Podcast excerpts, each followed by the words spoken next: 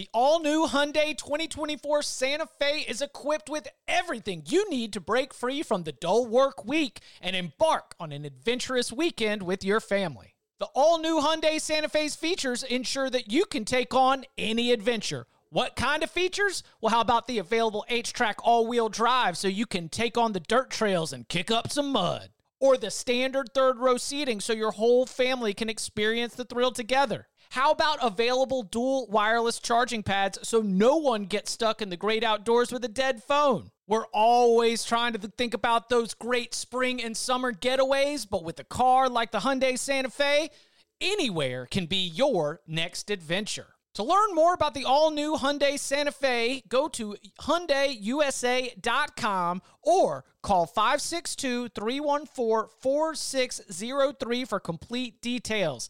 Learn more about the all-new Hyundai Santa Fe at hyundaiusa.com or call 562-314-4603 for complete details. To the house! This is unbelievable. Welcome back to the Cover 3 podcast with your hosts, Danny Kanell, Chip Patterson, Barton Simmons, and Tom Fornelli. It's your call for the best college football coverage from National Signing Day to the National Championship and everything in between. CBS Sports presents the Cover 3 podcast. And welcome back to the Cover 3 podcast here on CBS Sports. That's Danny Kanell. That's Tom Fornelli. That's Barton Simmons back here on a Thursday because we've got our largest, our beefiest set of locks to unfurl for you here on this Thursday, week four. Yes, Tom, it is week four. Week Not four. according to the doc. Week four, week four, according to the CBS Sports uh, app, as we go through the scoreboard, and uh, and, and listen, we got the SEC going. Uh, the SEC on CBS Game of the Week, LSU Mississippi State, three thirty p.m. Eastern Time. You can stream it on uh, CBS Sports All Access. You can watch it uh, for the pregame, halftime, and postgame show on CBS Sports HQ. Again, CBS All Access, your best way to stream that full SEC slate. Lots to to get into there. We begin uh, with a, a quick look back at the week. Uh, so, Tom, four and two week. Uh, well, first of all, uh, a celebration as To infinity and beyond!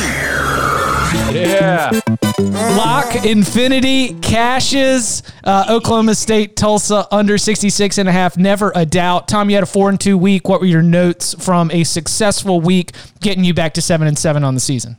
Uh, I mean, nothing really stood out. I mean, the USF plus 26 was just that was a bomb, and that was out quickly. That was second quarter before I was like, all right, I'm losing this lock fight. But other than that, I mean, I was surprised by the way that Wake and NC State took off offensively to kill that under, but I think that was just more of a like, oh, hey, look, NC State might have an offense this year. So, based on what I knew, I had no problem with the pick. It's just might be new information we need to consider going forward. Barton two and four on the week, six and nine on the season. What was Nice. the mood? what was what was the mood in the locker room uh, at Barton A and M this week?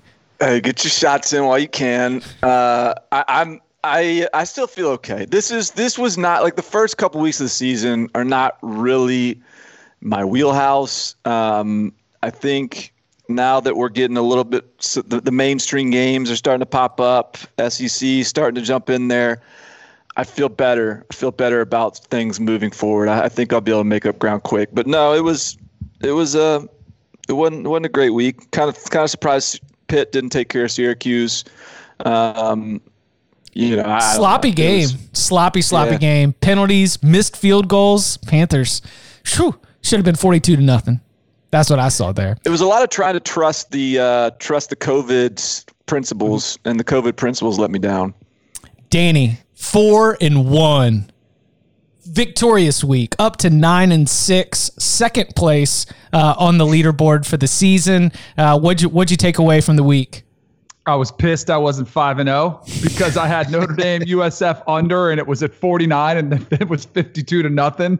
I'm like Nick Saban when he chews out either Lane Kiffin or his starting quarterback and they're up 42 to nothing and he's still looking for more. That was me during that game. I was still hot. I wanted a perfect slate. the uh, I, and we had we weren't able to settle our lock fight, uh, Danny, because I guess uh, if it was Houston's COVID, pro- no, it was Baylor's COVID problems. Do I get half a lock win for that? no. But by the way, we should never ever take Houston on any bet again, as they're 0 for 4 on the season for attempting games. Sheesh. So or undefeated. Okay. Yeah. Yeah. 4-0. No, no losses, also no wins. And then uh, I was five and two on the week. That pushes my season lead out to eleven and six.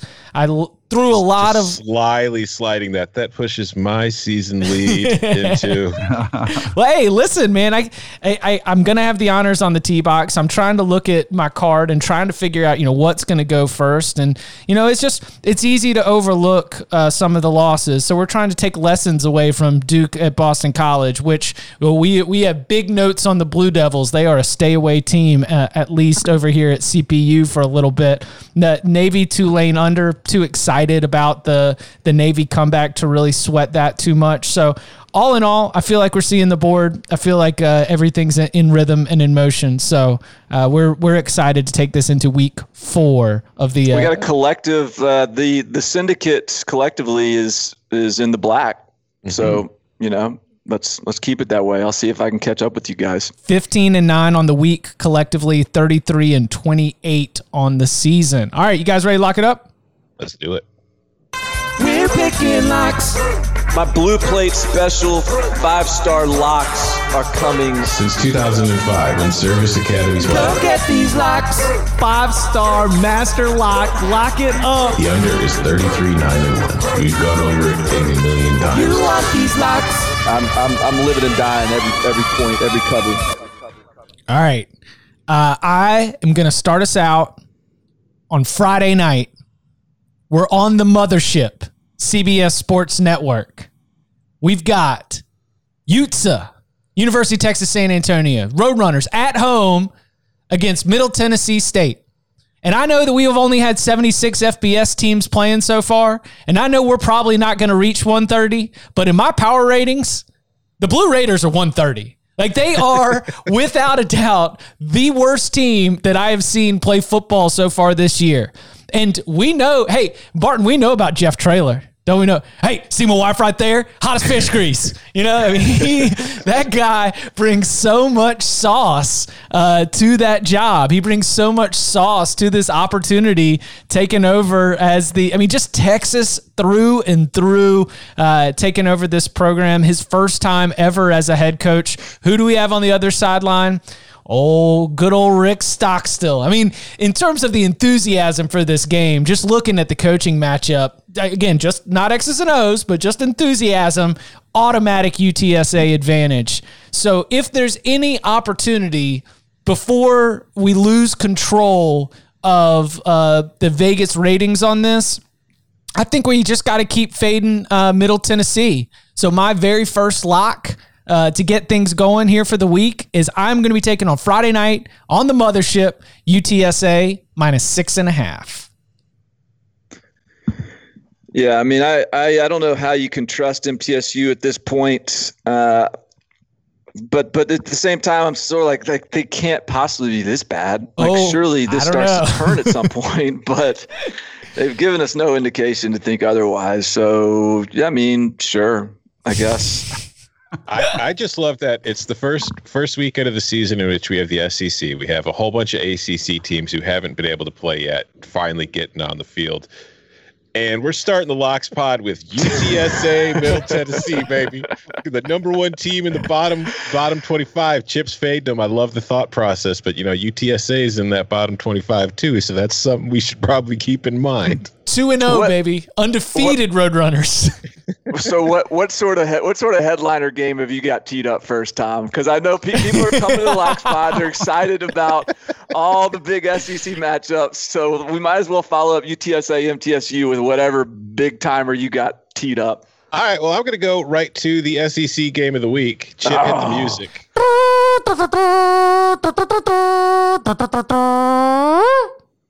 We are following the trend that led us to lock infinity last week and a trend that I think should probably it's not it doesn't fill up my card entirely, but it is a trend that was very much a part of my thought process this week as I was preparing a card. And I gotta tell you guys, I freaking love the board. I know that I was saying that this year I'm going to take it calmly. I'm not going to load up my card.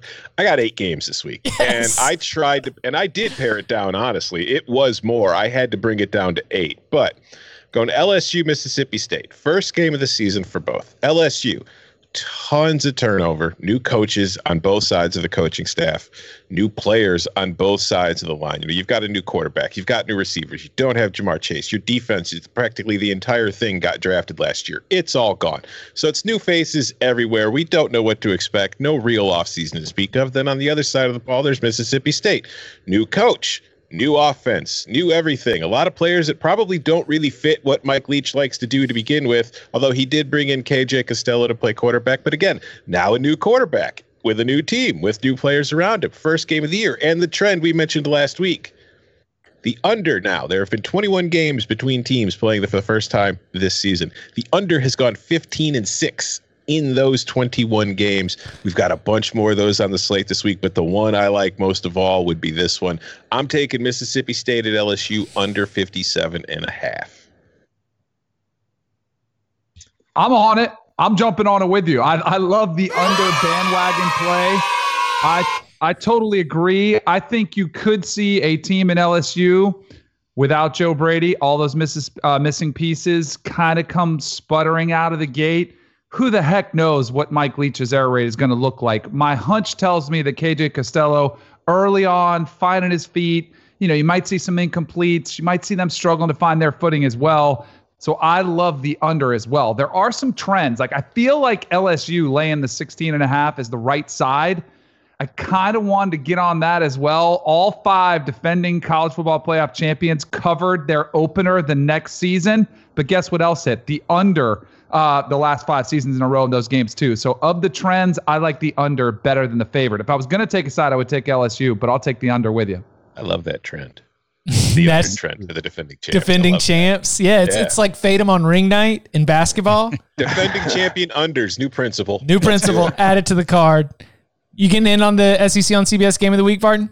No, I mean I I I tossed this one around a little bit, but I've kind of gone back and forth. I think my, my initial inclination on this game was LSU laying the points. Um, I I actually had had the over written down at one point uh, because I do kind of feel like I think I think Mississippi State's defense might not be that good. Uh, and I do think LSU is still trotting out a bunch of five stars. They're still, you know, um, Steve Ensminger didn't go anywhere. Like I, I could see a scenario in which LSU scores, you know, forty something points. Um, and and I think that I think and you think about Mike Leach, know, like air raid, air raid, oh. But I think what scared me off of it is I could see a scenario too where they just I'm more worried about in terms of the over, and I've, i guess I'm more comfortable with y'all's under because it just feels like I, am just envisioning Mississippi State's offense being really out of sync yeah. early in the season. Like I can like you're thinking like air raid, 50 points, 60 passes.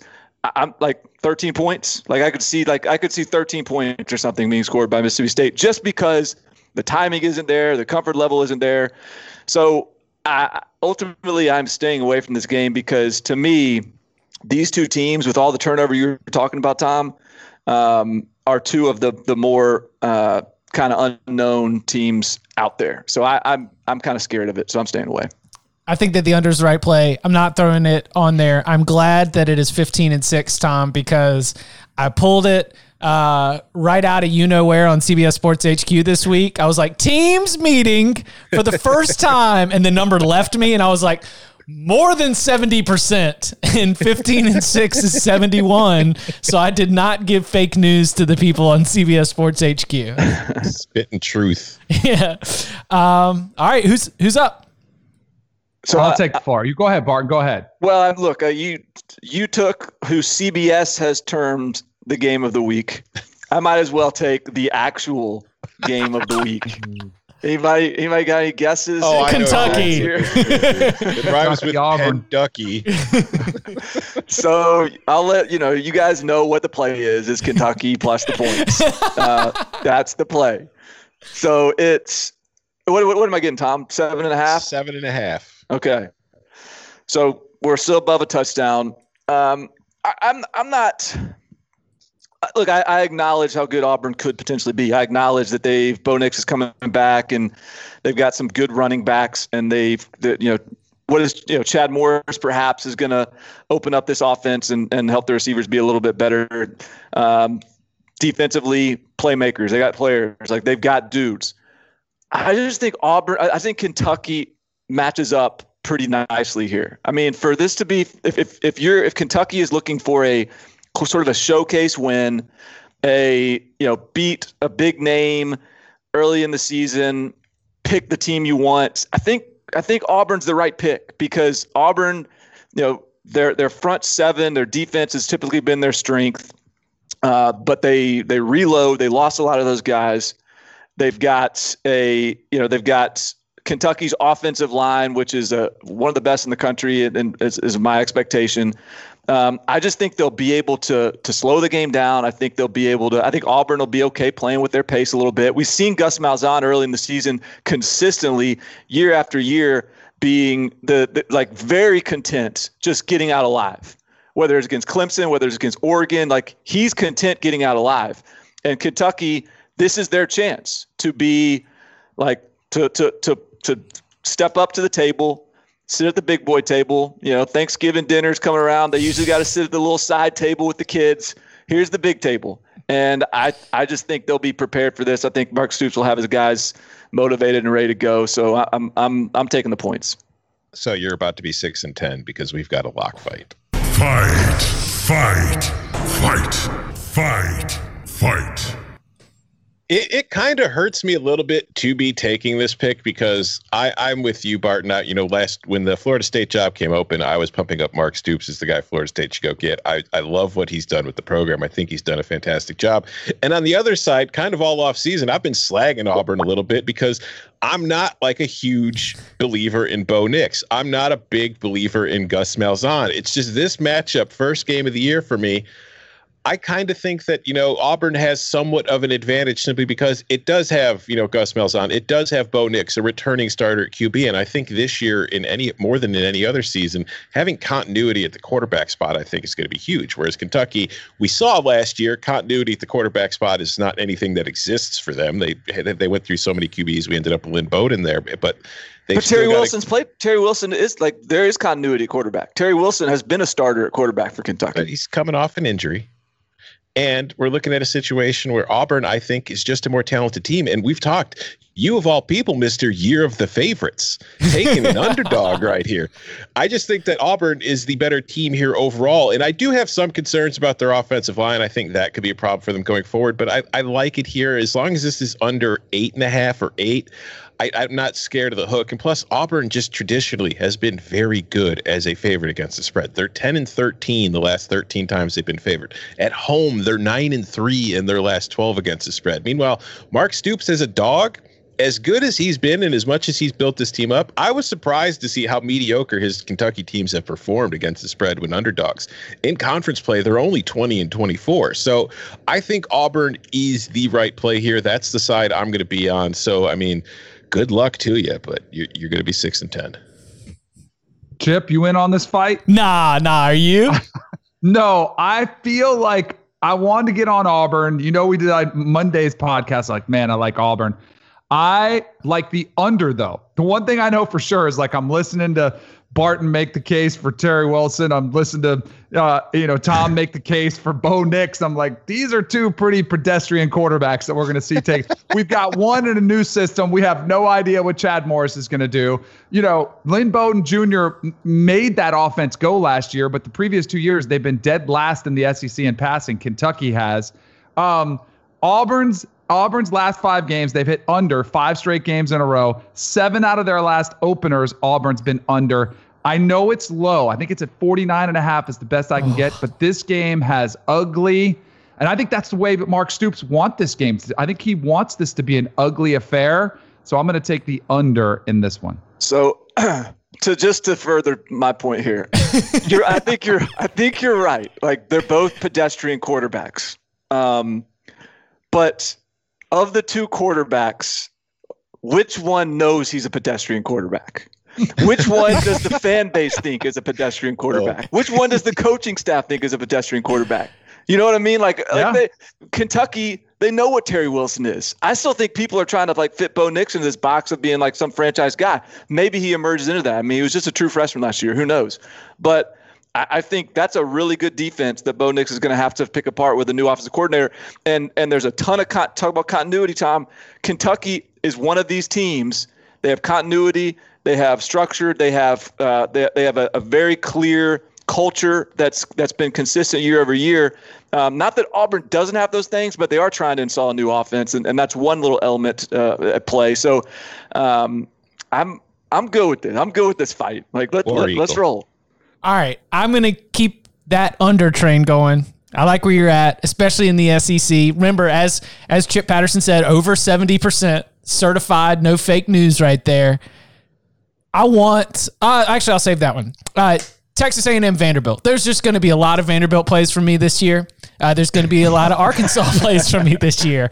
But in the Texas A&M Vandy game, I actually think I like the under here because I don't know how many points that Vanderbilt's going to score, and this Texas A&M offense, like especially losing Jhamon Ausbon, opting out, deciding he's going to get ready for the NFL draft. Some some new players that need to step up at the wide receiver position. I still am a little bit iffy. Like I don't I don't have a ton of confidence in any one player to be the the real leader in the running back room. So as Kellen Mond and this Texas A&M offense is trying to get its legs under it, of you know maybe got them ticked down just a little bit in my power ratings. Again, a lot of Vanderbilt plays for me this year. So we take the the first game for Texas A&M's offense, and the fact that like on top of an anti Vanderbilt play.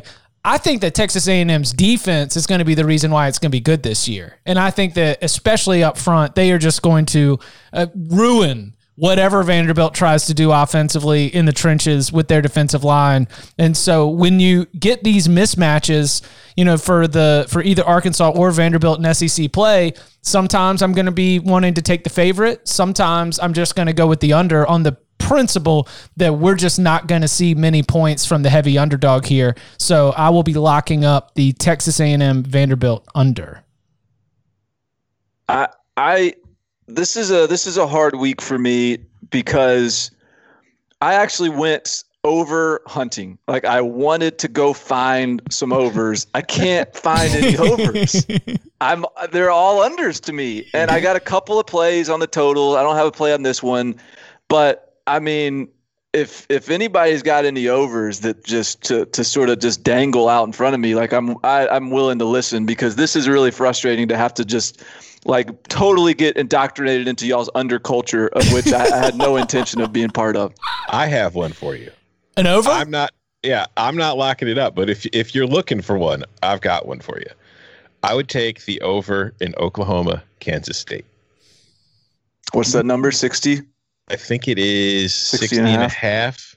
Yeah, just the, this trend. It's Lincoln Riley home overs have been a very solid play. They're uh they're only 13 8 and 2 overall, which doesn't seem great, but what's more important is the average number of points scored in Oklahoma home games is 71.2 under Lincoln Riley. So something maybe maybe you want to throw that on there. I'm just giving that to you if you want it. All right, so I, I'll I'll go ahead and, and give y'all my one of my just uh, in, in one of my unders. One of your shameful unders. I'm gonna cover my So wait, face. Tom just gave you a, like I a gave softball to one. knock off the park, and you just passed on it. You're not jumping on it. I'm not jumping on it because You I, think I, I'm sabotaging you? this, I have to stay focused here. I'm behind the chains. I got to stay on schedule. I can't can't let y'all distract me. So I'm gonna get back to my well researched play here of under 53, unless this is another number out there, under 53 Georgia Arkansas. Uh, the the the the idea here is Georgia's going to win by a lot, but I, you know I was talking to um, my guy Rusty Mansell, and Rusty was tell, uh, and and we were just talking about something else, and I was like, "So what's the deal with uh, Dwan Mathis? Like, how good is he going to be?" And he's like, "You know, he's like, oh, he's really talented. Yeah, he's like giving me the, like the how talented um, he is sort of line, and and and then sort of on the way out of the the explanation, he was sort of like, "But you know, he's a he's first year starter, so they'll, I'm sure they'll protect him and you know, t- uh, you know, give him give him what he uh, play it safe or whatever he said. And I was like, this this sounds this sounds like something that I can eat up here. You got Georgia with a new offensive coordinator, with a first year starter who's a redshirt freshman who is talented, but they, you know, early on, like kid gloves with him, like like like Kirby Smart needs any excuse, yeah, yeah, to, to put on kid gloves with his offense. Like he needs any excuse to just sort of reel it in and let his defense take care of things. Um, so like I, I this this to me strikes me as a an offense that will they'll have a lot of success because Arkansas just doesn't have the dudes yet, but I, I just I don't know that they're going to be. Um, taking a lot of chances. I think they're probably going to, this is going to be game one to just make sure they get comfortable in this new system with this new quarterback. And I don't, and I think that Arkansas is not going to be able to move the ball on the best defense in college football. And so what's the, the number is, uh, is it 53? Uh, yes. I mean, I don't know, 38 to seven or something like that's big, big that's Zeus White, James Cook day. A lot of, Yeah. lot of, lot Yeah, of just handed just- that ball off, a little play action, comeback routes. Just, just we're we're gonna we're gonna look. It's gonna look like uh like Jake Fromm's running that offense out there. yeah. I have an email to read from a, a listener and a student at Fornelli Tech who is thinking very much along the same lines as you, Barton. It's it, here's the letter, Coach Fornelli. I hope Fornelli Tech had a safe and productive fall camp. I'd like to draw a particular Vegas over under to your attention. It could deem quite profitable for the future of your program. The over under for our beloved Dogs' first game against Arkansas opened at 53. Coach, as a current law student, this decision to play the under is grounded in prior case precedent. In 2019, led by a new offensive coordinator, the over under for the Dogs' season opening road trip to another SEC bottom feeder, Vandy, was set at 56 and a half. UGA realized the Commodores could not score and took their foot off the gas. The game ended with 36 points. We believe the same circumstances of that case strongly resemble the case at issue before the Cover 3 court. Second, this theory was furthered by someone you may be familiar with, Mr. Josh Pate of 24 7 Sports. He said exactly the same thing about this game that I'm saying to you right now. Yes, Monken is probably going to be an upgrade over Coley, but this is an offense that's had far less time to install, a QB who hasn't been hit in nearly two years, a new offensive line. Factor this in with the Dogs returning defense. I do not anticipate the Hogs scoring more than 10 points. I do not anticipate the Dogs scoring more than 40. In conclusion, I do not ask for a personal shout out on the Covered 3 Locks pod. Well, you got one. But I do ask that when this lock hits, you bark into the microphone when Chip goes over the prior week to enrage Florida and Auburn fans. It's all the piece I need for them to be angered by you barking when Georgia scored less points than predicted. you can't expect much else given their low intellect for spurting the covered threes praises of my alma mater. Best regards, Will Dasher. So Barton, lock agreement. I am also on the under in Georgia, Arkansas. Dogs. God. What a tech nerd. and of course, he's a, he's a pre-law, right? Yes. of course. Gotta That's be. outstanding. Chip, you on this? Uh, I'm not in on this. Are you? No. I was, I mean, I- I've been giving out Georgia minus 26 and a half on the same, like, it, when, when asked to pick this in the many platforms, but it is not a lock, uh, just because, you know, the, the, the confidence, Georgia doesn't care necessarily about winning 24 points versus 28 points. And so I, I didn't want to hand that out as, as something for the card, but my lean is, is to go Georgia. I, I love the Georgia underplay in principle, but, uh, cause it falls in line with my Vandy under, but my pick was Georgia minus 26 and a half. Not a lock. I don't mind. I'm, I'm going to stay away from it. Georgia was uh, hit eight of their final nine games. The under hit last year. Their unders were 11 and two overall last year. That was tied with San Diego State for the highest mark in the country. Their unders were seven and one in conference play. Good luck to you guys. I think it is the right play. I don't. I don't love it. All right. I can't believe you guys have left this one out there for me to jump all over. No one has touched Alabama playing a big number versus Eli Drinkwitz and the Missouri Tigers. I am going to jump on this one early on, and this is just the beginning of Bama's scorched earth tour. left out of the playoffs last year, you know, angry. They the, the Hornets' nest has been kicked, and I think it all starts with a week one massive game. Uh, I don't think there's going to be any drop off in offensive production. Uh, I've been accused of hot takes before. This might be one. This is separate. I think Justin You? Herbert's going to have a better NFL career than Tua. That's just a separate note. But and I think you're going to see it. I think whether it's Mike Mac Jones or Bryce Young, I think the offense is going to put up just as good a number. I think this is the new Bama, right? This is the um the like the the, the Lane Kiffin era brought into fruition. They've continued the open, wide open mindset on offense. I think that continues. Bama's covered 11 of their 12 openers, last 12 openers. None of them versus the SEC though. But against Missouri, I referenced this one earlier in the week when I was on with uh, Tom.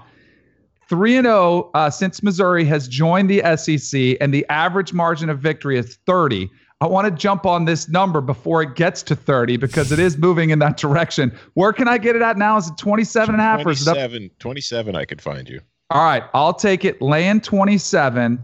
The other thing that I want to get on in this game as well, because this has played well early in the season, playing Clemson, some heavy favorites, and the unders as well. I'll take the under on this game as uh, also.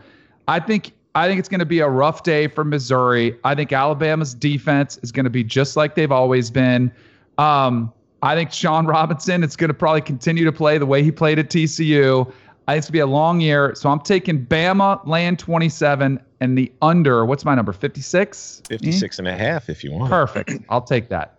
Danny, three of your four locks are unders, so I am going to go back into the Apple podcast feed.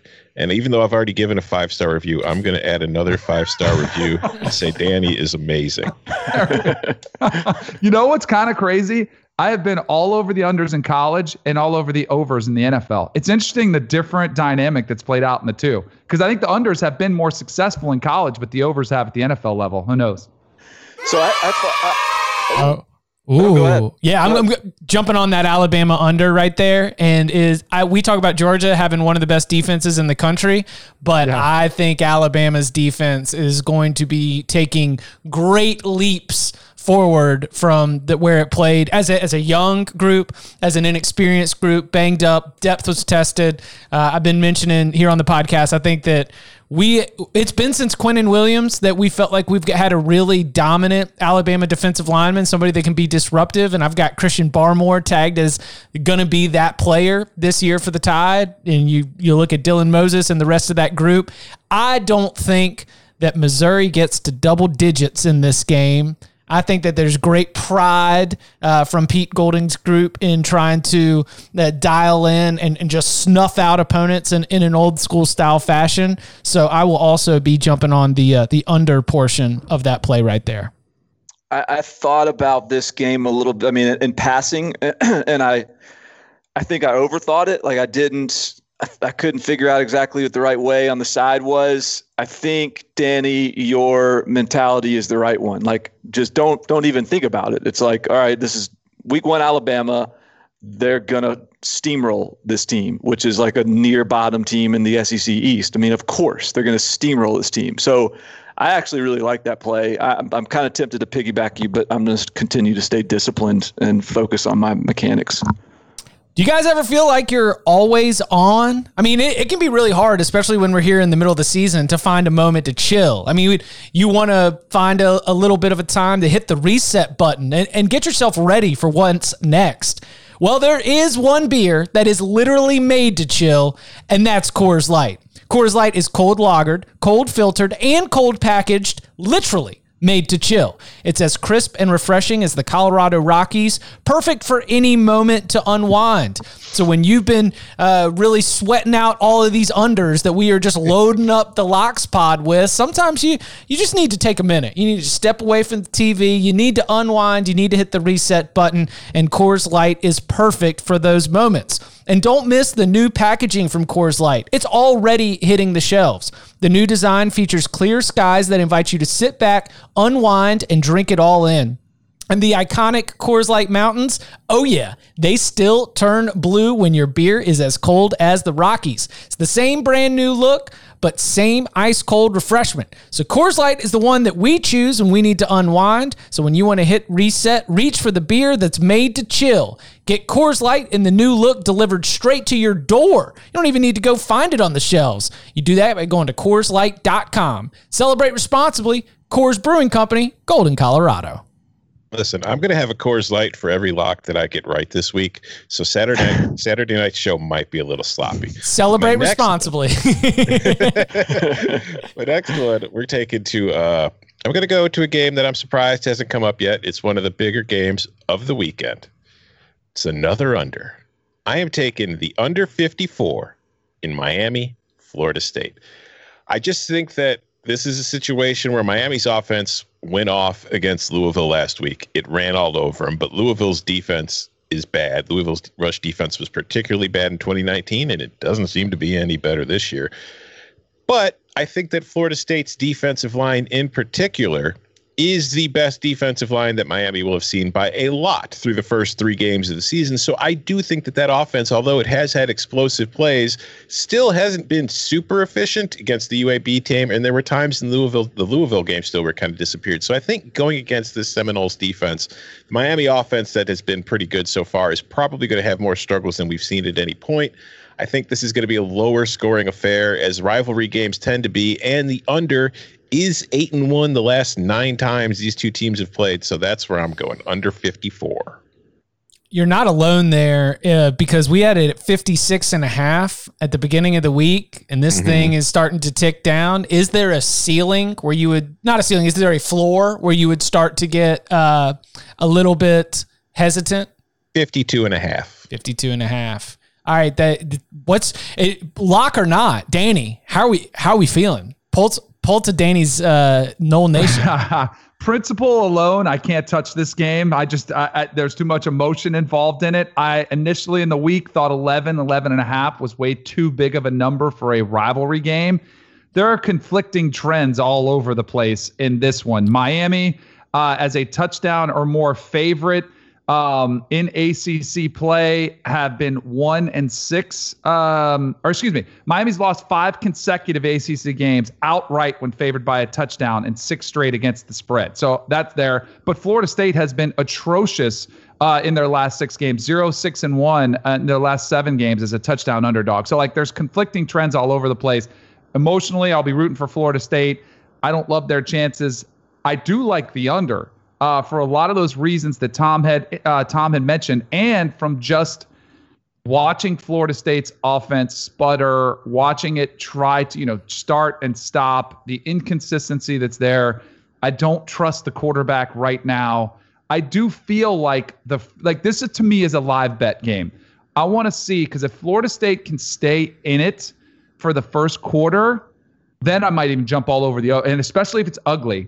But I could also see if it gets sideways early, if they go down 10 nothing, I'm concerned about the psyche of the team. Do they go in the tank? Does it just get ugly? So I'm going to avoid this game. I do like the under, and I would take Florida State. And just because of the principle of a rivalry game, I think Florida State will contend. But I just, there's nothing I feel good about from a locks perspective in this one. I'm going to keep it in the ACC. I, uh, I think we learned something from Miami Louisville. I think we learned that there are patches of grass that Louisville's defense will allow you to send skill players out and just go get squatters right rent to. I think that while I am not all in on Pitt as a fully well-rounded team that is on the same upper tier. Like I, have got Clemson, I've got Notre Dame, and I've got Miami, and that's where I draw the line right now. I think that that then you tar- start to take a little bit of a step down, and North Carolina, Pitt, and Louisville are probably in that next tier in the ACC. But that matchup where the best thing that Louisville can do, which is move the ball offensively, is going up against Pitt's defense, which is one of the best in the ACC. You flip to the other side, and I think that Kenny Pickett and the wide receivers, in particular, Barton's guy, Jordan Addison, who is the most targeted wide receiver as a true freshman, gets moved around in the offense. He's Kenny Pickett's favorite target already. I think they have the same kind of success throwing the ball that D'Eriq King did. I don't think the Cards are going to be able to fix things right away. And I, I go back to the Syracuse game it was a game that Pitt dominated. Like that 21 10 score is not representative of the way the game played out. Pitt just could not get out of its own way. Uh, another X Factor player here is Paris Ford, All American candidate at safety. He's got two interceptions already on the season. When uh, I think that when Tutu Atwell gets moved all over the offense, but when he's in the boundary, it's going to be Paris Ford trying to keep eyes on Tutu Atwell. That is a phenomenal uh, matchup of potential future pros right there. He uh, Paris Ford's also a big part of their uh, run defense, just with good vision and flying to the ball. So I I think that for Pitt having that Kenny Pickett passing attack is the tiebreaker when strength on strength is Louisville's offense against Pitt's defense. It's a huge, huge game for the Panthers. And so at three points, you can get two and a half. I, I will, yes, let's go. I, I will take two and a half. Uh, lock it up. Lock agreement. I'm on it for a lot of the same reasons you are, Chip. Just I, I refuse after watching that Louisville defense last week. I refuse to trust that team for a while until I see some improvement on that side of the ball. Because as much as I enjoy watching that offense, particularly seeing them give up two 75 yard touchdowns on consecutive plays, I was like, all right, no, I'm done. They were just that that they just that that was just awful. But another fun trend here in Pitt games that are supposed to be close so anytime like they're either three and a half point dogs between there and three and a half point favorites, Pat Narduzzi has gone 12 5 and 2 against the spread at Pitt in those kind of games. So when it's a close kind of game, like we we question Narduzzi some of his in-game decisions at times, like when to take timeouts, when to go for field goals, and when to go for two whatever he's doing when it comes to games that are supposed to be close, he's doing something right because you don't get to be 12 5 and 2 against the spread in those situations by accident. So I'm with you. I'm taking Pitt minus two and a half. I think you guys are on the right side of this. I uh, I agree. Um, my play, I'm, I'm playing this game. Um, I'm playing I'm playing the under, and I feel like this is a like that's a it's a there's a tough one for me to pull the trigger on because you just when you think Louisville, you think these like splash plays, you think big plays on both sides of the ball. Like they're giving up big plays and they're and they're uh, generating big plays, and so I'm a little bit like scared to play this, but I think it's the right side. Um, and part of the reason I think it's the right side is the more you dig into Louisville's defense, the more you sort of realize that this this defense is not maybe as bad as they appear. Um, they they've given up some big plays, and when they give up big plays, like they're huge plays, but like in terms of uh, defensive success rate uh, against the rush, they're 16th in the country. Like they're not bad. They they against Miami, they were pretty good against the run, except for a couple of those big plays where they just got totally gassed. I think Pitt is their their I think their offense is perfectly competent, but I don't I don't fear those big plays quite as much. Uh, I think on the other side, as good as Louisville is offensively, their defense or their offensive line is is is still spotty, and Pitt's defensive line is awesome, sick. Yeah, yeah. So. I just think this is the right side, so I'm going under 55 and a half. And I saw Louisville fans do that thing where it's like, hey, you know, the defense, if you take out these four right. plays, it was actually only this many yards per play allowed. To to which I would say number one, isn't the point of an up tempo offense to like move you to the speed that you do hit those explosive plays? And then number two, it wasn't as much the 75 yard touchdowns as it was giving up 14 yards on third and 11 There was a lot of really poor situational third down defense where you could have gotten off the field and it seems like you had stuffed the run on first down. You maybe even like got to D'Eriq King, forced him to throw it away on second down. But when you gave up that just drive uh, extending play, that's that was probably where where my eyes uh, decided to agree that it's not just those explosive plays juicing the stats. You know, if you take away all our losses, we're undefeated. Just saying. I so bad want to take a fight with you guys. I just I I don't love the fact that you just made Kenny Pickett sound like he was challenging Trevor Lawrence as the best quarterback in the ACC. Kenny Pickett of 27 career touchdowns and 17 interceptions. I just I on principle alone, but I do think Pat Narduzzi great coach. I don't trust Louisville, and I can't decide what I don't like that or that the quarterback for Louisville changed his name during the week. Like that, that's on principle alone. That one bothers me as well. But hey, to our, to each his own. What he wants to do. Uh, We haven't closed out the SEC, have we? Because I have another game in there that I want to go back to, and I want to hit it before the line moves again because I've seen it bouncing around. The Florida Gators traveling to Oxford to take on Lane Kiffin in the lane, the beginning of the Lane Kiffin era uh, there for Ole Miss.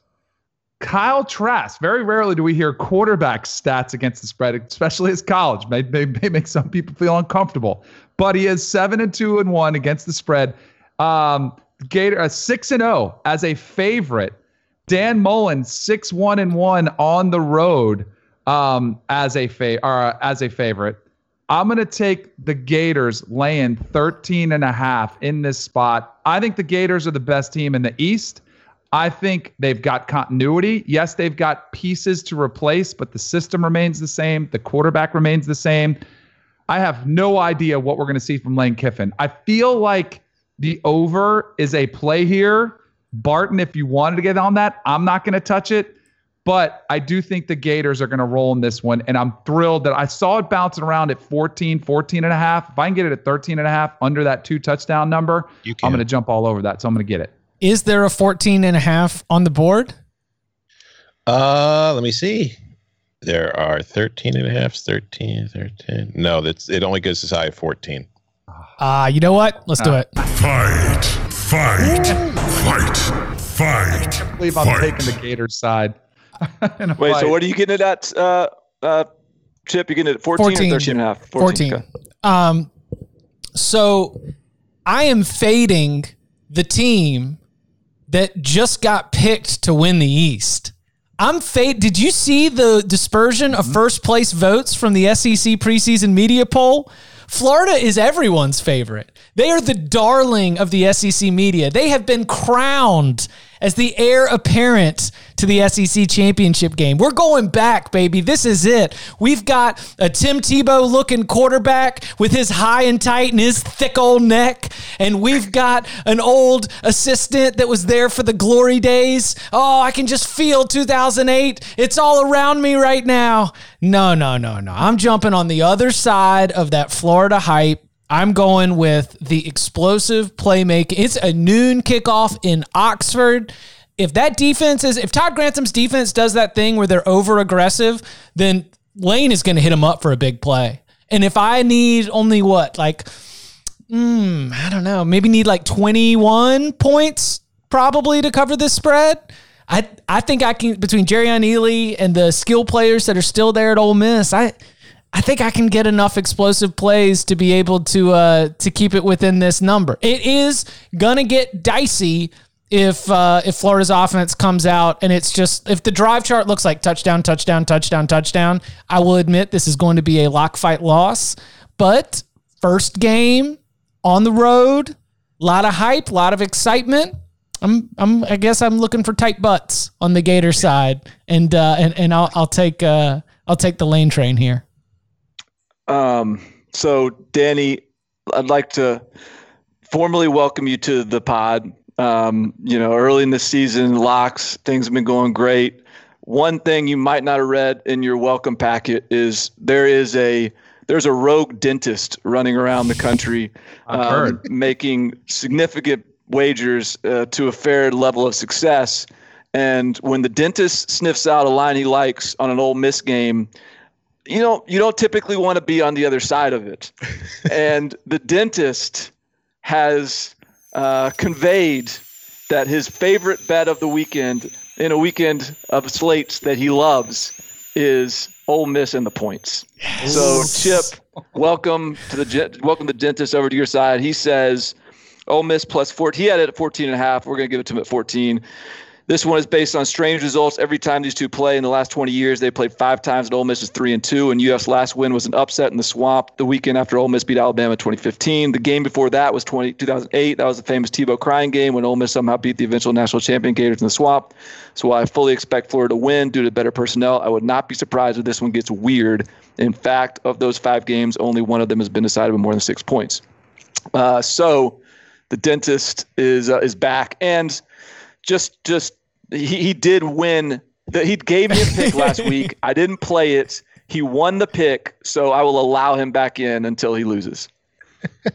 I love love having the uh, the dentist on my side there for. Uh, he, had, was, he had UCF last week. I, I, was about to say that I was on Danny's side until I found out the dentist mistake. But now I'm just staying the hell away from this game. Don't want nothing to do with it.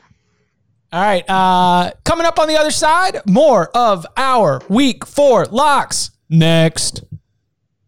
The perfect combination of versatile athleisure and training apparel has arrived. Thanks to the visionary minds of New Balance, Clutch Athletics, and Rich Paul, the designs reflect the heart of the athlete and the spirit of the community. With rising defensive football stars Will Anderson and Chase Young on the roster, Clutch Athletics brings the best innovative gear to all athletes, giving them style and performance on and off the field. Learn more and purchase Clutch Athletics at newbalance.com. Okay, open floor. Who wants it? Uh, well, so if we're trying to just kind of clear our card of SEC games, um, I, I, I can't imagine I'm the only person that sees something he likes in the Tennessee South Carolina game. No, no, uh, you're definitely not. Yeah, yeah, and I bet. Don't we save our money line sprinkles till the end? oh, okay. Uh, all right. Well, so maybe uh, it's not what I thought you were going to say. Oh. I am on. Ah. I'm on the Vols. Um, I think what's the what what's my best number right now, Tom? You can get it at Tennessee. Oh, where are you? There you are. Tennessee minus three and a half. Oh, it's already up to three and a half. Okay, mm-hmm. I, I um. I will take it at Tennessee minus three and a half. Full disclosure, I personally, when I play this game, will probably buy the hook because I think that this is a, a game that could be decided in the margins, could be decided by by some by some thin thin margins along the way. But I think this is one of these games where uh, I am just sort of trusting my eyes on the personnel front. I think Tennessee has a better roster than South Carolina's roster. I think Tennessee has has revamped things in a pretty substantive way over the last two seasons. Um, and I think this roster comes into this game in good shape. You've got South Carolina with a new quarterback, thrice having ACL tears along the way, a new offensive coordinator, Mike Bobo, who is being billed by me included as the best offensive coordinator Will Muschamp has had. But let's like not forget the last time Mike Bobo was coordinating offenses in the SEC. There was – th- there was weekly calls from Georgia fans to get his ass out of town. Like they were very like you know th- it wasn't exactly some sort of all hail Mike Bobo situation. So I, the the idea that somehow he's going to come in and they're going to be like you know Cliff Kingsbury all of a sudden is is not quite resonating with me. So I think Tennessee with better players. Uh, I think their offensive line is really good. I think they've got two really good running backs. Their their receivers I don't love, but they've got some young guys. I think they can uh, pop in to provide some speed and, and vertical threat uh, defensively. I think this team is very improved, and I just don't know how South like South Carolina doesn't have a, a, running back they can really trust. They don't have a wide receiver they can really trust. They don't have a quarterback. I mean, they have a quarterback I guess they like, but I, I, how much can we really trust them? So I just think Tennessee is is the better team. Um, they need to win this game because if they don't, that that doesn't speak highly of their uh, their their resurgence in the in the conference. So I don't even know what sound effect you have, Chip, for a lock fight and a money line sprinkle. But like, there's got to be something in there, something in your bag of tricks. So, So this is a lock fight. You're gonna What's lock. that? Oh. yeah, okay, so Oh, you're gonna. yeah. So you can save. We, we we get where you're going on the sprinkle. Let's, we'll save the sprinkle for later. But Fight. let's make sure that we get the uh, the fight in there. Fight. There we go. Yeah. So we got the fight. I so this is a for me, this is one of those something is up with this game because everything Barton that you said makes a lot of sense, right? And when I initially looked at this line, I thought Tennessee would have been a 6-point favorite. That's what I probably would have pegged the line at. The fact that it wasn't just kind of gets those antennas up a little bit. So then I start looking at it. So let me just tell you what happens when you Google Jarrett Guarantano. The first three articles that come up are why Jarrett Guarantano is Tennessee's starting uh, QB. How much leeway will Jarrett Guarantano get this season? QB Guarantano opens as undisputed starter for number 16 volts. That's the best one that you can find out there. But there's a question marks abound around the quarterback. Again, not certain. Something tells me that if Collin Hill did uh, win the job over Ryan Hilinski, who showed a lot of promise, very up and down, but natural raw ability, that there is a comfort level there with Mike Bobo's system. Reminder Tennessee lost their two best offensive weapons at wide receiver. I don't know how that's going to work. Will Muschamp is a defensive minded coach. I think he'll be able to I think he'll be able to make this game ugly. Kind of like we were talking about Kentucky versus Auburn. I think this game might be an uglier affair.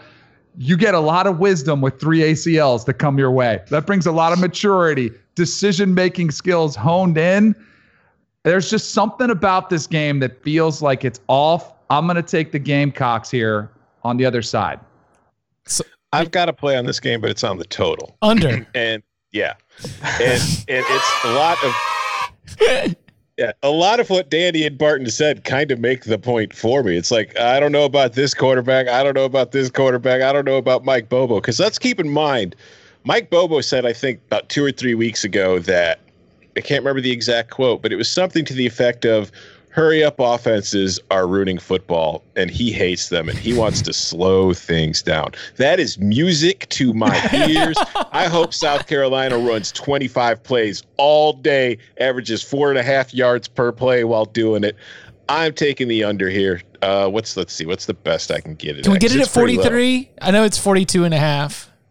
Uh, you can get it at 44. Oh, actually, let's at go. William Hill. Okay. Shout out to uh, our partners at William Hill. I this is uh, first game principle. This is old old ball coach rock fight principles. You know, like any anytime you get uh, any any of these old SEC just like lifers against each other, they don't want to see 30 on the board. Like they they don't they they are repulsed by anything that moves too fast or scores too much. I all week I've been saying I had 2120 in my head, and then I saw 2120 was dangerously close to where it was set. So I'm clearly not the only one here. But man, what's a like like what's an SEC Saturday if you're not sweating a low 40s SEC East under? So give it to me. I'm taking the I could under. just I'm just laughing at the idea of Will Muschamp and Jeremy Pruitt meeting at the middle of the field before the game and Pruitt's hey hey hey Muss how you doing man? Muschamp's Chancellor, hey JP what's going on? Hey we're gonna keep this one under 20 today right? We're, good there right? Like we don't want to do any of that crazy offense stuff right? Just like shake hands and walk away. Yeah. I mean, like, especially, yeah, this is just going to be uh, it, reminiscent of. I mean, I, I'm seeing punts from the uh, the opposing 40 yard line, you know, because because what's more important than field position, right? A lot of field position decisions being made in this game. So, Yeah, I, I- the my my concern with my play of Tennessee minus three is like I could see this being like Tennessee wins 2018 or like you know like just a weird one or two point win. Um, so I, that that that's that is a little bit of a sweat for me there. 2018. So have we touched every Beautiful. SEC game then? We've got a piece of every single one of them, I think, don't we? Uh, one- Here to serve. Yeah. it's, we've been waiting for so long. We've been waiting. We need it. Uh, got a piece of every single one, all seven. I'll take us to the uh, group of five game of the week. Take us Go there. for it. So I, I I'm making a very risky decision here because I'm trusting Army's defense. I am thinking that Desmond Ridder and Cincinnati did not look like so far Cincinnati in its very very limited sample size like wasn't awesome like they got uh, some good field position and they were able to uh, you know they've, they've got a, a successor to michael warren and, and they feel like they feel good about feeding the running back in the same way that they did a year ago but on a down to down basis not not all that impressive again like because Army has its uh, its sample size where it's you know, scored more than 70, only given up a single touchdown. You look at the opponents and you're like, yikes, you know, or, or should we take anything away from that? But I think that that Army defense can play well enough. And then, of course, uh, Cincinnati's defense, we believe under Luke Fickell to be very, very strong. I think that this is a game that uh, that ends up going under. I think it's a game where Cincinnati is very methodical. We know Army to be very methodical, and so I will be taking the Army Cincinnati under. Again, this is really trusting Army's defense and not believing in this narrative that Desmond Ridder has taken all these big steps forward at the quarterback position. But give me the Black Knights. Give me the under. So I can get you 45 and a half. Beautiful. On the other side of a key number. Let's go. I'm also on this game, but I'm not on the total. I am taking, I'm sticking to, you know, a, a, general principle of taking option teams as underdogs, particularly when they're two touchdown underdogs. Like I can get Army at 14 points. I'm going to take it. And it's for a lot of the same reasons you like the under.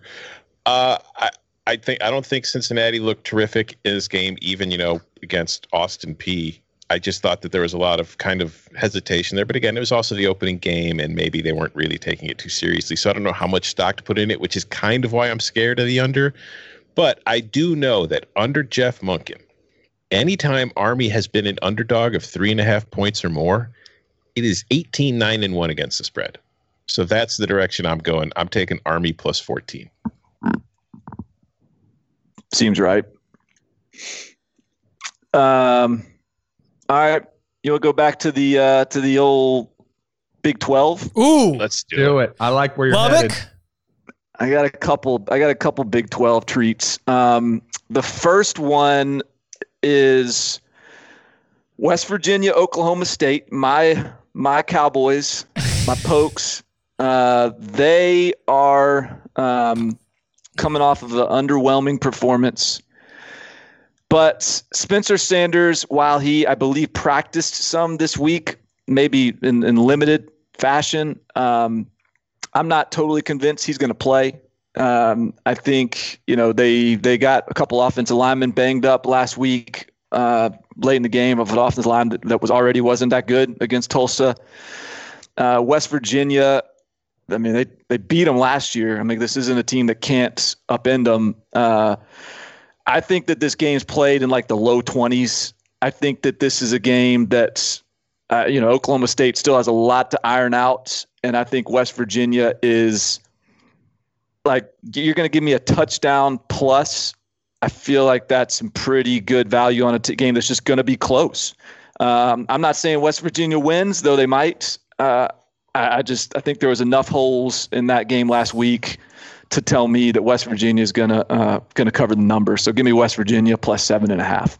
Neal Brown apologist Barton Simmons has entered the chat. And fight, fight, fight. Danny, what happened? Fight. What happened to the Iceman Maverick coalition? I, it's done. This is done. This is it's it's over. It's done with. This one I actually like Oklahoma State here a lot. I'm seeing the number down to six and a half on yep. my side. Yep. Which I'd love that I can get it there. I think this is a massive overreaction. I had a bunch of West Virginia uh, fans calling this week to the radio show. They were fired up over a 56 to 10 to win over Eastern Kentucky. Like I'm like, you guys know what happened to them versus Marshall, right? They actually looked better. Um, I'm I kind of feel like we forget that nobody like that was Oklahoma State's first game. Like that's their kind of warm up game. They sputtered. It was ugly. It didn't infuse a lot of confidence. I feel like you're jumping off the Oak State. You're jumping off that bandwagon too soon. I think after this week, and I love what Neal Brown is doing at West Virginia. I think they're heading the right direction. The Matt Doege, uh, you know, project looks like it's going pretty good. Had a good game. But I think Oklahoma State's defense, I think like that was the story of the win against Tulsa. They looked fine. I feel like the offensive line will get some of their issues going. I feel like you'll see a healthy dose of Chuba Hubbard this week. I feel like Oklahoma State will have a better game plan. They will win by a touchdown or more. So here, I'm here's laying the- the six and a half. Here's another thing that jumped out to me. So this is this was the, this was the first thing that sort of got this game on my radar, and this is not a um, this is not a way. This is not how you should pick games, but it was something that just sort of alerted me to just all right. Let's look at this game, see if I like it. Uh, the the 24/7 Sports Team Talent Composite. It it's has some holes in it right now because teams aren't updating their rosters completely, and so it's not a complete product to this point. But there there there is some um, some some truth to it. Uh, you know, if you look at it, and right now, West Virginia's roster is 46th in the country, and Texas, te- uh, I'm sorry, and um, uh, Oklahoma State's roster is 42nd. So, like, yes, I know, I know how good Chuba Hubbard is, but he's sort of negated by how good that offensive, how bad that offensive line is, and that offensive line has now lost potentially like the like what's the numbers at like uh, five starters basically from uh, between last year and this year uh, i think and and Jarrett Doege's going to be probably the best quarterback on the field if Spencer Sanders play. Now, certainly Spencer Sanders could play, and that could change everything. But I, I just think, again, I, I'm not saying Oklahoma State's going to lose, but this is I think there's going to be a low-scoring, close game. I I'm not gonna lock it up, but Oklahoma State unders is still a principle, and if it turns into a spray the board Saturday, I might I might I might be uh, be looking at that one. So I uh, I like what you're saying about low scoring. I'm not going to be locking it up, but uh, Oklahoma State unders certainly something that I'm circling there. I will say it, it is the temperatures are supposed to be in the 90s for this game, But so it can it cannot qualify for a wonder. But 15 to 17 mile per hour winds blowing through Boone Pickens Stadium on Saturday. So a lot of hot air blowing through on Saturday. those two passing attacks trying to throw through 15 to 17 mile hour winds. Come on now. Come on. Uh, all right. I've got, um, I'm going to stick, keep it in the Big 12. I'm not going to overthink it. Like Alan Bowman put up some big stats against the Houston Baptist Church. You know, Alan Bowman and that whole offense, they were, they had it, they had it cooking, you know, but Houston Baptist also, you know, they they they rolled right through Texas Tech's defense. Texas Tech's defense might might be real bad. And as I'm looking at this uh this Big 12 landscape where Texas kind of uh you know might might be there. They might be sniffing around. They might be sniffing around that B word. I, I kind of think that 18 points is too short of a line, uh, even with the game in Lubbock. I just I think that Texas is going to go into this game and they are going to win very handily. Uh, they're going to win this game by 21 to 24 points, maybe even more.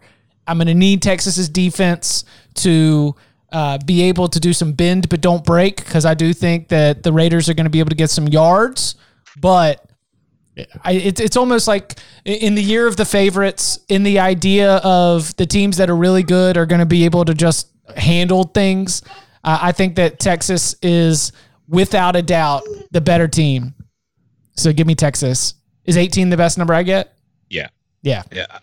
I, I'm scared of this game. I'm with you because, like, I think Houston Baptist had around 600 yards of offense against Texas Tech, which is just ridiculous. But I remember, you know, Texas Tech's defense stunk last year, and I remember I was on Texas in that game last year, and they made a game of it, and I lost. So I'm I'm a little hesitant to jump back on, but I think you're on the right side. I think fading Texas Tech in 2020 could be a very strong play.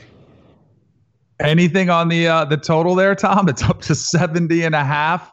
I don't know. This game to me, Texas, So with Tom Herman, they're 0 and 4 against the spread as a two touchdown favorite in Big 12 play since 2017. Like it's not a spot that he excels in, but I still feel like chips on the right. Like I think, you know, uh, Sam had career highs last week in yardage and touchdowns. He had five touchdown passes. Like I feel like Texas is focused.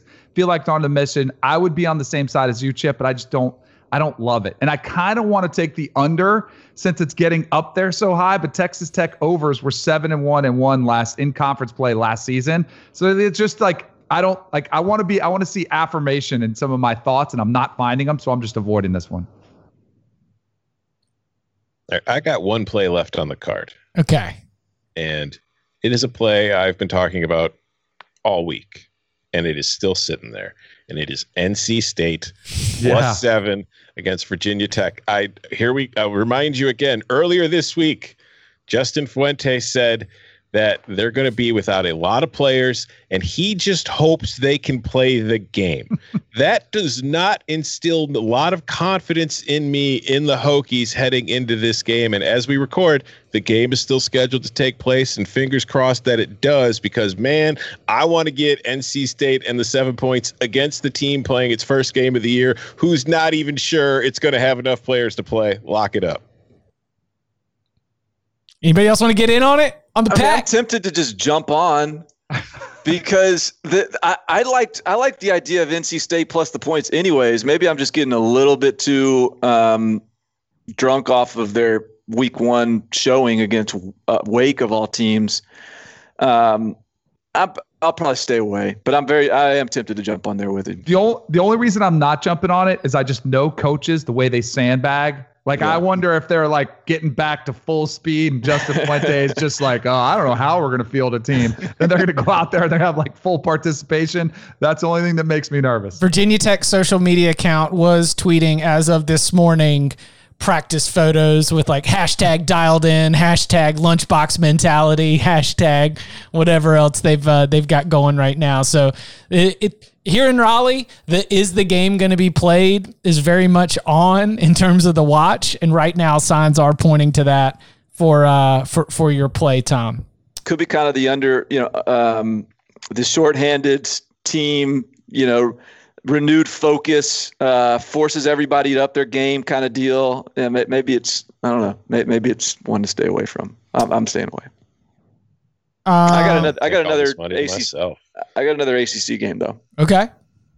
Um, and I have another Big 12 game. I have two more games on my slate. Uh, so Duke, Virginia. Duke is, let's see, Virginia is a five point favorite, right? Is that where we're at at this point? Mm, yes. So I, I actually was, I was really wanted to play Duke this week. I wanted because I felt like last week's game was that's it was a little bit fluky. They gave up some big plays downfield. They gave up like they had some crazy turnover situation. Red zone came up short. Like that game could have been very different than how it turned out against BC.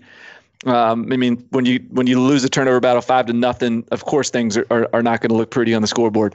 Um, so I came into this week sort of expecting to like Duke, but they lose both their cornerbacks to to injury, um, including Mark Gilbert, who's who's really good. Uh, they they're playing a Virginia team that in in this in this theory that I have, which I guess isn't even really proven at this point, but The my spring theory practice is, theory?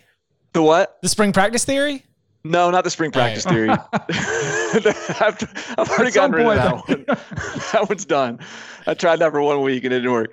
My theory is the my, my theory about like the culture. Like, all right, teams with strong culture, team with experience, team with continuity. Virginia, at this point, like we're we're a long way away from Bronco Mendenhall being like we got 35 guys who can play ACC football or whatever it was that he he said uh, a few years back. Now they've got a roster that's fully indoctrinated into the the Bronco Mendenhall culture, their experience. They've got a quarterback in Brennan Armstrong that's beat out Keytaon Thompson for the starting job. Uh, only relevant because I think Keytaon Thompson is at least a a, a serviceable option, and he he outcompeted him. He won the job. So I, I have some confidence in the quarterback position, and just in looking at their depth chart, um, Virginia has there's only three starters on their entire depth chart that are not juniors or seniors. It's the quarterback, it's uh, defensive, it's a linebacker, and it's defensive lineman Jowon Briggs, who was like a elite four star prospect when he arrived at, uh, and played last year. Uh, they've got eight senior starters on defense. I just think Virginia is better than people are giving them credit for coming into this season. I think they come into this game more prepared than people are ready to acknowledge, and I think that uh, five points is not quite enough. And and I again, I'm a little bit nervous because I think Duke is, is is one of these teams right now early in the season that's given us some mixed signals, and Duke might come to play. But I'm just going to take a Virginia team that I think is better. Yeah, I'm staying away from this game because Duke is terrifying in terms of trying to figure that team out. It might be time to bail or they could bounce right back. If you're, I think I had to pick this game for a, a CBS Sports article and I took the under, but that's just, uh, you know, replacing Bryce Perkins. Uh, Duke Duke's red zone offense has been horrible through two games, so I'm uh, I'm, I'm definitely keeping my distance from it. You're muted. Yeah, I I found you a four and a half, a third time I'll take charm. it. I was kind of hoping there could be a number out there a little lower. Yeah, it's uh yeah, so I think that should I like it. I was I'm so somewhat of a spoiler alert. I was considering Duke also as my money line sprinkle this week originally too, but then seeing the same things you saw with the injuries they had on defense, I, I backed off of that one. I think I'm tapped out. Danny, you got anything? I got one more because and I'm looking at my my slate here getting pretty full, but I've like had probably going to get canceled anyway, at least one or two of them. So might as well play a couple extra just in case because I was bummed last week that Houston uh Houston Baylor game got canceled. Uh, Kansas State plays Oklahoma. Oklahoma, and I think the initial reaction is Kansas State shocked the world last year, beat Oklahoma. Oklahoma's going to run them, right? Oklahoma's going to have their revenge game. Uh, Oklahoma, when they're favored by four touchdowns under Lincoln Riley, they're one and five against the spread. Um, I feel like it, and Kansas State was not impressive versus Arkansas State. It was a fun game. They did show the ability to put up points. This one, to me, I think has uh, Oklahoma 24 point win all over it. Um, I feel like this is just, I just have a feel about this game. Some of the trends that are coming in, there's a lot of money coming in on Oklahoma. I think it's the wrong side. The other thing that I do want to take is the under in this game. So both, I'm taking Kansas State getting 28, and I'm going to take the under 61, I think is the best number. You got that, Tom? You see that? Yes. Both teams last year's um, Kansas State was 9 4 and 1 on the unders. Oklahoma was 8 5 and 1 on the unders. Combined, that's 17 9 and 2. I'm going to take the unders, uh, the under as well in this game. A lot of unders from me this week. Barton, now you can get a lock fight with that Oklahoma. I know. Don't, don't think I didn't recognize that. Danny trying to bait me into a lock fight earlier in the show, just coming out ornery on week three. I, won't- I, I, I'm not playing this one. I, got, I do Okay. have one more Big 12 play. Okay. Let's go.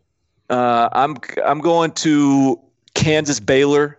I know I said I was going to run to the window to take Kansas over the win total this year, but this is not where the wins start to kick in for Kansas. Uh, the number is 17 and a half. 17 if you want it. 17. Good. Give it to me at 17. I think Baylor is going to absolutely roll these guys. Uh, I think that there's just like the, the the way Kansas has to mature and the places that they need to mature. I don't think match up well for this Baylor team. Um, I think that their their offense is going to be their offense is experienced. They got plenty of guys coming back on offense. They should be good there.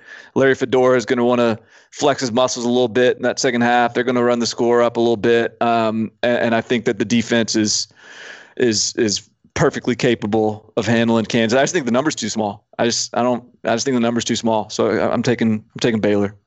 All right. All the locks are out. All this left are money line sprinkles. Yep. All right.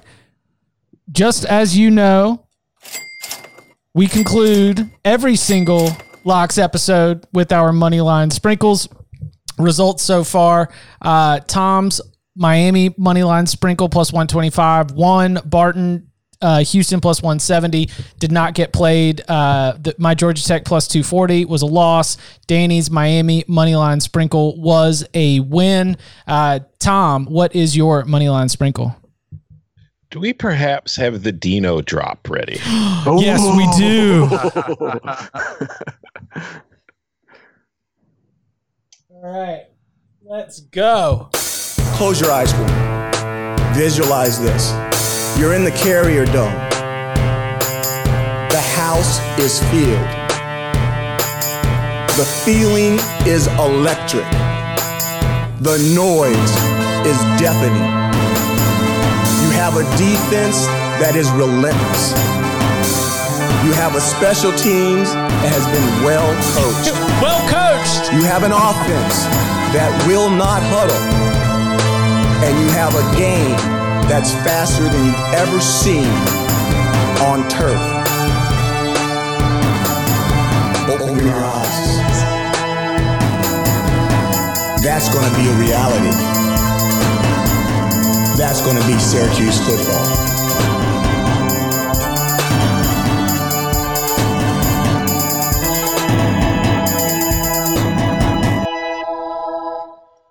The Q's is back in the dome this weekend, boys.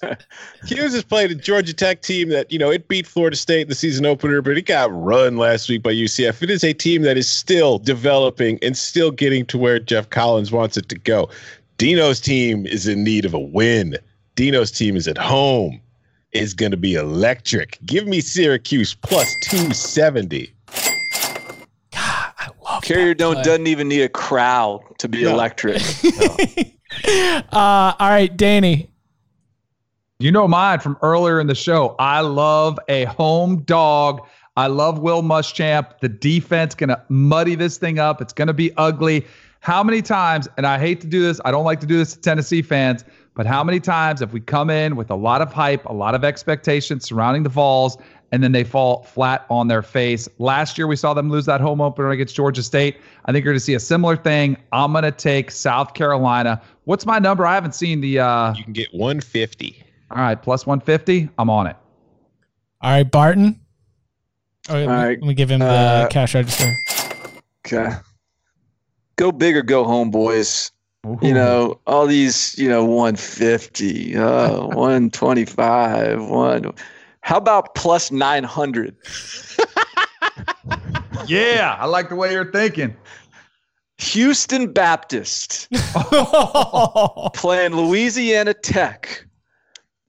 This is the Super Bowl for Houston Baptist. This is the final game of the season. This is all they've worked for all year. They've already played two games this year. They only have one more on the slate, and then they're locking it down and they're trying to maybe get ready for a spring season with the rest of the FCS. This is a team that probably should have beat Texas Tech last weekend. I, I fully acknowledge this is the same team that gave up 721 yards to North Texas the week before, but look, this is a this is a, a, a year in which a team that is capable of rolling up 600 yards on the Big 12 is also capable of rolling up a pretty good chunk of, of yards on Louisiana Tech. And so, given the the you know, who knows who's out for Louisiana Tech, who knows like what happens, like like like I, like there's too many variables in a year for a team like Houston Baptist that can very clearly move the football to get a, a 900 plus 900 money line. So I don't know if you can give me a bigger number somewhere, Tom, but 1400. I Yeah, get you okay. 1400. 1400. I want 1400 plus 1400. Give me Houston Baptist. Uh, they they close the season in style, finish what they started against Texas Tech. That's I got to be the biggest money line sprinkle in, in cover three history right there. what? If it hits, you could just take the rest of the season off. Yeah, you're just profitable. pass. Just gonna keep on playing. Uh, I'm going. I I was looking at a, a couple different spots. I was really looking like at a narrow. You know, I, we've got TCU opening up as a, I guess, a two point underdog with Iowa State in town. So you got a little bit of plus value there. But then I, I got some some late information. In fact, live on the air. You all heard this information too. it was finding out that the dentist was on my side. And when the dentist broke out all of that series history and all of the times that Florida and Ole Miss has just turned out weird and just and to think back to those Tebow tears, I was just like, you know what? I think my money line sprinkle has changed here at the 11th hour. We're going to go Ole Miss plus 480 because we are going to take some chances out here. So, in addition to my lock fight and my lock agreement with the dentist, we're going to pile on. We are just way too committed to this noon SEC opener on the lane train. Give me the Rebs money line sprinkle. What if that happens? The lane hype. The lane lane lane to be looking for a new job by week two. All right, let's uh, let's review everyone's card quickly. Uh, Tom, Mississippi State LSU under Auburn minus seven and a half against Kentucky. Georgia, Arkansas under 53. Miami, Florida State under 54. Pitt minus two and a half against Louisville. Uh, Army plus 14 at Cincinnati. The South Carolina, Tennessee under 44. NC State plus seven at Virginia Tech. Barton, the Pitt Louisville under 55 and a half. Kentucky plus seven and a half at Auburn. Georgia, Arkansas under 53. West Virginia plus seven and a half at Oklahoma State. Tennessee minus three and a half at South Carolina. Virginia minus four and a half against Duke. Baylor minus 17 against Kansas. Two lock fights between Maverick and Iceman. Just the relationship is ruined here in this week. Uh, my card, I'm taking UTSA minus six and a half against the 130th best team in the FBS, Middle Tennessee on the mothership. Uh, Bama, Missouri under 56 and a half. Cincinnati Army under 45 and a half. Texas A&M Vanderbilt under 46 and a half. The Pitt minus two and a half against Louisville. Mississippi plus 14 against Florida. South Carolina and Tennessee under 44 and Texas minus 18 at Texas Tech. Danny loading it up. Thickest card of the week. Mississippi State LSU under, the Bama Missouri under, Bama minus the 27 against Missouri, Oklahoma State minus six and a half against West Virginia, South Carolina plus three and a half against Tennessee, Florida minus 13 and a half at Mississippi, Auburn, Kentucky under 49 and a half, Kansas State plus 28 at Oklahoma, and the under 61 in Oklahoma, Kansas State. Love it. Big beefy show. Big card. Big, big beefy. Well, I'm set up big for the fall. It's like that team that comes in feeling good about themselves and just totally overlooks the opponent. Oh boy, I'm yeah, nervous now. It's like the Florida Gators. It's exactly what you got right there. All right. You can follow him on Twitter at Tom Fornelli. You can follow him at Danny Kanell. You can follow him at Barton Simmons. You can follow me at Chip underscore Patterson. Gentlemen, thank you very much. Thank you.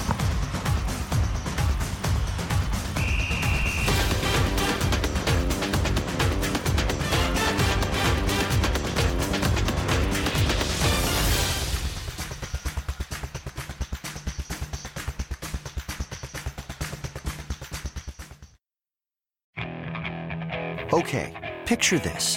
It's Friday afternoon when a thought hits you. I can waste another weekend doing the same old whatever, or I can conquer it. I can hop into my all new Hyundai Santa Fe and hit the road. Any road. The steeper, the better. Because my all new Santa Fe is available with HTRAC, all wheel drive, so I can hit the trail without a worry in the world. Heck, with three rows and best in class rear cargo space, I can pack the whole family in with all our gear. We've got available dual wireless charging for our phones, so we'll never lose touch with civilization, and we won't lose touch with the primordial power of Mother Earth. So, which is it? Waste the weekend or do something a little more epic? And conquer it in the all new Hyundai Santa Fe. Visit HyundaiUSA.com or call 562 for more details. Hyundai, there's joy in every journey.